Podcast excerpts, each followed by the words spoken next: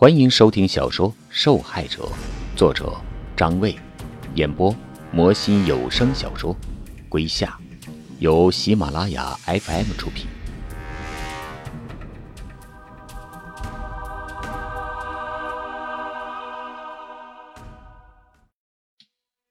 第二十八集，这窗户是有机玻璃的，而且厚实。熟知这种材料的人士应该知道。我为什么突然一下沮丧下来？上大学的时候，我们在材料课上学过这种玻璃的韧劲儿和抗击打能力。当时我们班上最大的同学用锤子足足砸了四五下，才把地上的这种玻璃砸碎。我现在没有铁锤，而且这玻璃窗还有两层，仿佛火车车窗。看来有钱人家的保安工作真是做到了极致。我疾病乱投医，竟然奢望能用木椅子把玻璃摔破，简直是痴人妄想。我坐回到了沙发，刚才那两下颇费体力，加之和管文明搏斗时的旧伤尚未愈合，经过这一折腾，显然有些体力不支。我坐在那边喘着粗气，想法子。唉，唉，别急。我告诫自己，这时候最需要的就是冷静，烦躁反而解决不了问题。客厅很大，我有时间仔细做一番观察。依然空荡荡的，墙壁上既没有暗格，也没有折叠式的家具，但地板上和灯具却颇为气派，无处不透露出豪华奢侈。从细节来看，应该是侯文杰刻意把客厅弄成这样的。这也说明我可以利用的工具，除了那把椅子，别无他物。客厅的西面有个净水机，这是我先前没有注意到的。我走过去倒了一杯水，然后缓缓喝下，心情顿时好了不少。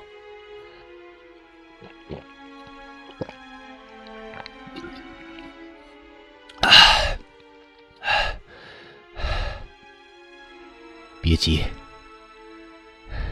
我又一次对自己说，类似的情形我经历过一次。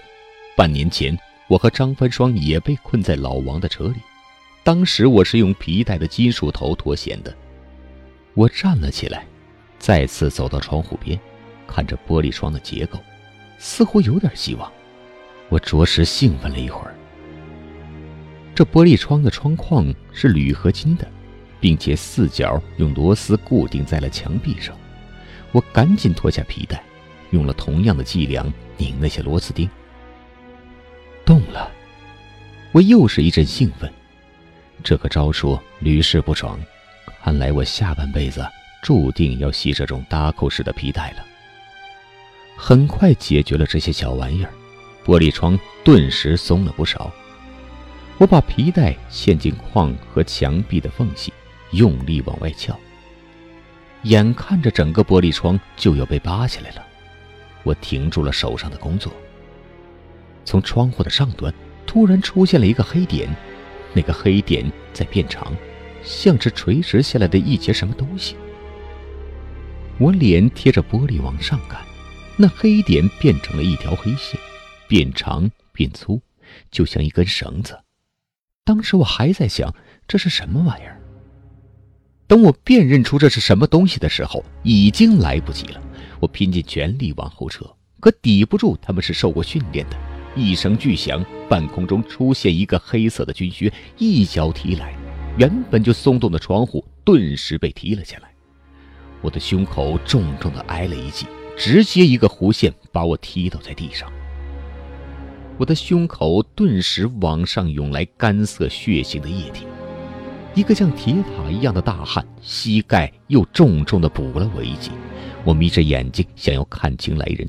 对方的衣服我非常熟悉，而且还戴着头套，头套上刻着标志。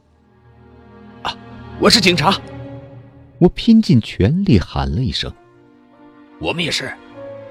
那大汉戴着特警的头套，语气冰冷地说道：“我的肩膀像是断了。”他还死死地踩着。即使我亮明了自己的身份，就像那会儿的老李一样，仍然被摁在地上。我熟知这帮孙子的手法，他才不会管你受不受伤，一招制敌一向是他们唯一的原则。即使误伤了，顶多事后跟你说声对不起。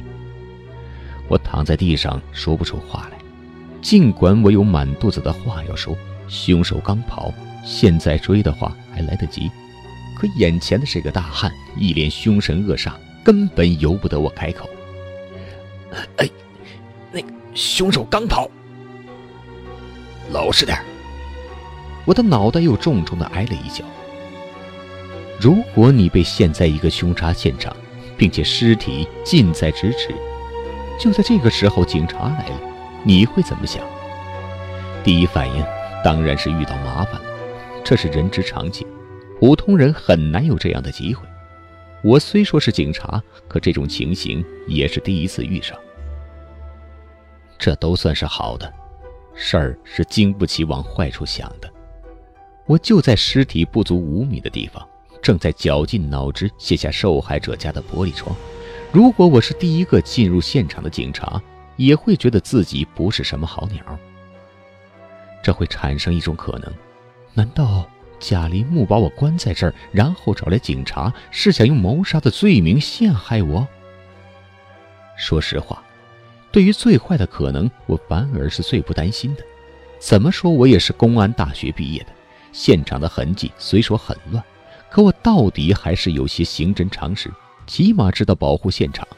即使有点费劲儿，但是只要我说得清楚，再加上侦查，这个陷害成立的可能微乎其微。他们不至于会弱智到这种地步吧？我期待着门外进来更多的人，不出意外，更大的领导应该紧随而来。我希望能够辨认出一两个认识的，赶紧把局势扭转过来。我趴在地上不作声，以免再次受到伤害。我咬着牙忍着伤痛，甚至还恶作剧的在想：待会儿他知道了我的真实身份。会是什么样的一种表情呢？不过我的如意算盘没有得逞，大汉似乎并不想在现场突击审问。他低下头看了看我，然后手一挥，我眼睁睁地看着原先紧闭的大门不是被踹开的，而是轻而易举被扭开的。门外进来一个瘦高个，从手势和气势来看，进来的那个瘦高个职位还没有这个大汉高，而且我不认识他。他们不由分说地把我架了起来，戴上手铐，还给我套上了一个黄色的牛皮纸袋，然后像拖一堆烂泥似的把我拖到了门外。我感觉到我的双腿根本不是在路上，几乎被他们架在半空。这时我意识到了有点不妙，事情并没有向我想象的方向发展。等等，我要见你们的领导。我说。我的后脑勺又重重的挨了一下。见个屁！有人回答道。整个过程干净利落，应该是出了别墅的大门，我就听见了门外的汽车马达声。车没有熄火，而且我分辨出那是一辆后开门的警车，因为我就是从车屁股后面被塞进去的。车门咣当一声关了。您正在收听的是由喜马拉雅 FM 出品的《受害者》。车颤抖了两下，迅速的开走了。我被按在座位上，背靠着车厢侧壁。我适应着眼下的情况，端直身体。就这个日常的动作，都传来骨头咔吱咔吱的声音。我怀疑自己身上是不是有不止一个地方骨折了，疼得要命。哎，有人吗？我问道。只有汽车的嗡鸣声。没有人回答我，可我确认车厢里一定还有别的人。有人吗？我锲而不舍的问着。我要见你们领导。话音未落，我就收住了自己的话。所有的事情来得太突然，一气呵成，我都没时间考虑。现在一空下来，我猛地意识到一个问题：身处纪律部门多年。先不说这些特警行动时的态度，更大的破绽是我当然知道按照程序，如果有人报案，首先出警的应该是片区幺幺零，确认情况后上报上级单位，派来相关的队伍。特警怎么会莫名其妙的突然一下就出来这里呢？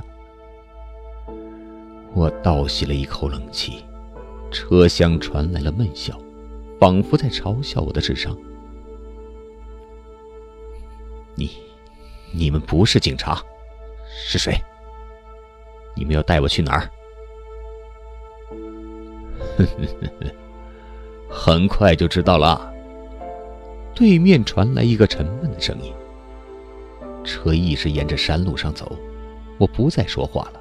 如果他们不是警察，我现在危在旦夕。从受力的方向，我记忆着车子拐弯的方向和次数，没准以后用得上。车向左转了两圈，到了后来，车似乎一直在爬山。绕着山道往上行驶，开了约莫十五分钟的样子，车停到了路边。有人开了车门，把我拉了下来，然后打开了手铐。别动！我照做。我不知道他们要干什么。这时候我还是老实一点的好。周围的人声消失了，我侧着耳朵听，只有鸟鸣蝉噪。我听到一记熟悉的声音。是车发动的动静，随后轮胎擦过地面，我听到有一辆车离我远去。有人吗？又过了一会儿，我依然问了同样的问题，无人应答。我尝试着摘掉头上的套子，一点点摘下来，四周望去，已空无一人。我被带到了一个莫名其妙的山顶，阳光斜射过来，正中面颊。疼痛加之阳光导致的眩晕，让我分不清东西南北。山顶很空旷，看不见人的迹象。我的手机被收了，钱包也被收了。眼前除了一条蜿蜒的山路，我想不出除了步行下山，还有什么更好的脱身方式。我把这事儿从头捋一捋。我在宾馆的二楼看见贾林木。打车尾随他来到侯文杰的别墅，我以为已经脱离了他的视线，未料进入别墅后却发现了侯文杰的尸体。贾特警及时赶到，不是来救我，而是来抓我的。当我反应过来，这有可能是个蹩脚的陷阱，那几个特警开车把我带到了山顶，然后消失的无影无踪。如果换作是你，你能猜到究竟发生什么了吗？很快，烈阳照得我愈发的难受了，身心俱疲，让我意识到自己根本坚持不了多久。唯一感到慰藉的是，那帮人并非想要置我于死地，套在麻袋里往河里一扔，或者在更偏僻的地方把我抛下，都比现在要恶劣百倍。我拖着疲惫的双脚开始往山下走。夏天的山路就像贴饼的炉子，即使隔着鞋，也能感觉到水泥地上滚烫的温度。我躲在那点可怜的树荫底下，但效果有限。没过五分钟，就汗流浃背了。走过山路的人都会有这样的经验：下山其实比上山更费劲儿，尤其是眼下坡度大的。又坚持走了一会儿，我发现大路边上出现了一条人踩出来的小路。我停了下来，放在我的面前有两个选择：第一，继续沿着大路前行，如果运气好的话，没准下一分钟就能遇到一辆车；但如果遇不上，那就悬了。照现在的温度和我的体力，二十分钟之内我就有可能中暑。第二。走这条小路，这样的话，可以多少躲避一些日晒。解决了这个问题，我应该能够走得更远。可问题是，这条路究竟通往哪里呢？我衡量了一会儿，还是选择了后者。既然这条有人走过，那一定是通往某个目的地的。只要找到人，我就可以脱险。我拐了进去，葱郁的树林里。顿时凉爽下来，这种舒服的感觉让我庆幸自己的选择是正确的。我往深处走，发现这条路明显走的人不多，两边的杂草胡乱的长着，只能隐约看见草下面黄色的泥巴路，而且这些草依然锋利。和我蹲在侯文杰别墅后面的那些草是同一个品种。我穿着薄裤子，因为热卷起了裤腿，小腿上早就伤痕累累了。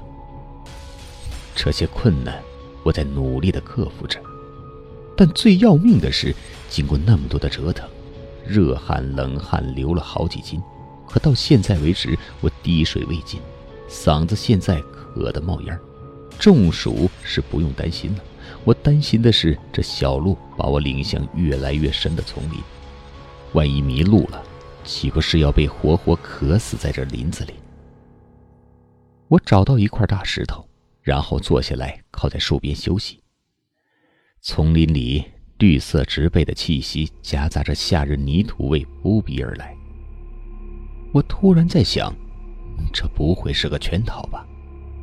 如果再让我遇见什么黄玉芬之类的事件，我真是要昏过去了。我四周望望。太阳从树叶间穿过来，弄得光怪陆离，树影婆娑，平添了些许诡异的气氛。我感觉冷汗又开始往外冒了。